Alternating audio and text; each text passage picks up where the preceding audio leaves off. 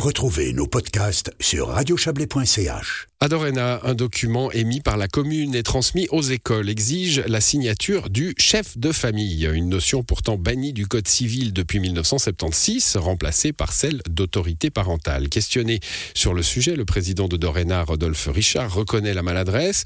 Pour l'expliquer, il relève le manque de ressources de son administration pour contrôler la totalité des innombrables documents émis. Un argument recevable pour Stéphanie Reichenbach, les juristes et chefs de projet à l'Office valaisan de l'égalité et de la famille. Elle admet que les obstacles sont parfois difficilement surmontables pour les administrations. Cela n'empêche pas de contacter ces administrations pour les sensibiliser à l'inclusivité. Écoutez Stéphanie Reichenbach.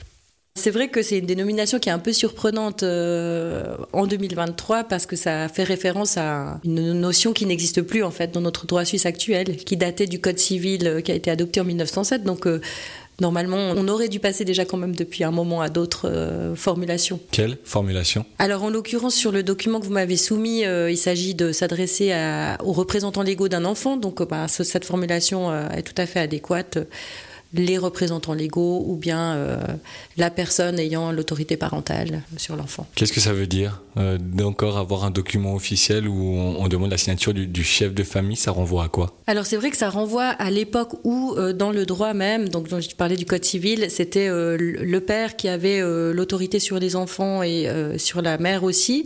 Et ça, ça, ça a changé déjà depuis 1976, donc il y a eu une révision, donc où euh, après cette date on parle plus de, puissance paternelle, mais on parle d'autorité de, parentale. Donc c'est vrai que ça peut être aussi un oubli de mise à jour, c'est des fois des reliquats un petit peu de cette époque-là. Est-ce que ça vous choque? Choquer, c'est peut-être un grand mot parce que ben, on est de temps en temps euh, quand même euh, sollicité ou interpellé à l'office pour des questions aussi de formulation dans, on s'adresse à des familles en s'adressant que aux pères de famille, par exemple. Donc ça arrive encore, mais c'est vrai que du coup cette formulation, elle est, surprenante dans le sens où des personnes l'ont certainement vue et puis on pourrait imaginer qu'ils veuillent quand même l'adapter à la réalité actuelle. Sur euh, la vision globale cantonale, il y a beaucoup de, cas comme celui-ci qui vous sont soumis? Euh, Non, c'est quand même assez rare, mais ça arrive de temps en temps et euh, bah, comme je le disais, ça peut être la manière de, de simplement d'adresser sur l'enveloppe, de s'adresser à une famille donc euh, c'est vrai qu'à l'office, quand ça arrive, eh ben,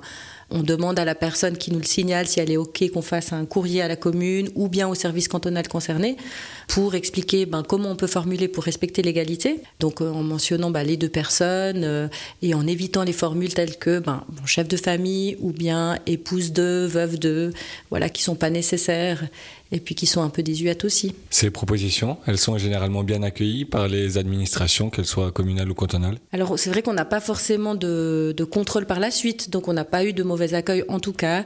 Et puis ben, c'est vrai qu'on a, on a fait à l'intention des communes et puis ben, aussi à l'interne de l'administration cantonale des informations là-dessus pour leur donner aussi du coup euh, ben, les manières dont on peut s'adresser pour que ça leur simplifie la vie. Ces campagnes d'information, ces campagnes de sensibilisation, vous en faites beaucoup? Non, pas spécialement. on, a, on, l'a fait quand euh, bah, justement on a été interpellé euh, euh, de temps en temps, ou il me semble qu'une fois c'était peut-être venu aussi par le biais du Grand Conseil, où on a aussi souhaité clarifier ça à l'interne de l'administration cantonale. Le cas précis qui nous occupe là, et vous en avez évoqué d'autres, ça prouve qu'il y a encore du travail à faire en, en termes d'égalité et rendre attentif notamment l'administration, qui est une entité politique et sociétale importante, de justement faire attention à cela. Ben oui, on le voit quand même. Ben, du coup, c'est un peu l'émission des bureaux de l'égalité. Donc, euh, il y a des aspects qui sont parfois euh, repris sans forcément qu'on s'en rende compte, et puis qui durent plusieurs années, et puis euh, qui sont pas volontaires. Donc, on peut déjà là, voilà, montrer comment adapter ces documents. Et puis après, certainement qu'il y a aussi une partie de, des mentalités qui doivent encore évoluer dans, dans certains endroits. Est-ce que vous avez d'autres exemples dans le quotidien administratif du canton où cette inégalité homme-femme est encore souligné Comme je le disais, il y a la manière de l'adressage en fait qui est fait. Et puis ben, c'est vrai que parfois euh, les communes ou les cantons utilisent des systèmes informatiques qui sont conçus d'une manière où on doit choisir euh, un des deux membres, par exemple du couple, comme euh, premier destinataire.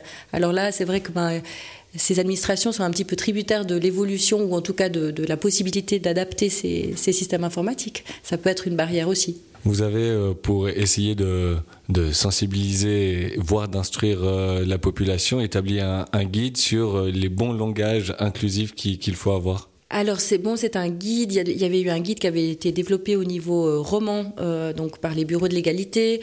Nous, on a fait aussi euh, notre propre guide, si on veut bien, dans le sens où ben, l'idée c'est de proposer des manières de formuler qui soient plutôt neutres, qui soient pas lourdes non plus, parce que c'est vrai que ça doit pas être quelque chose qui rend plus difficile ni la rédaction ni la lecture, mais c'est vraiment l'idée que voilà, quand on parle de personnes, euh, on puisse euh, s'imaginer soit un homme, soit une femme, ou, justement ni l'un ni l'autre, en fait, que ça puisse inclure tout le monde. Voilà, Stéphanie Reichenbach, juriste et chef de projet à l'Office valaisan de l'égalité et de la famille, elle répondait à Justin Gray.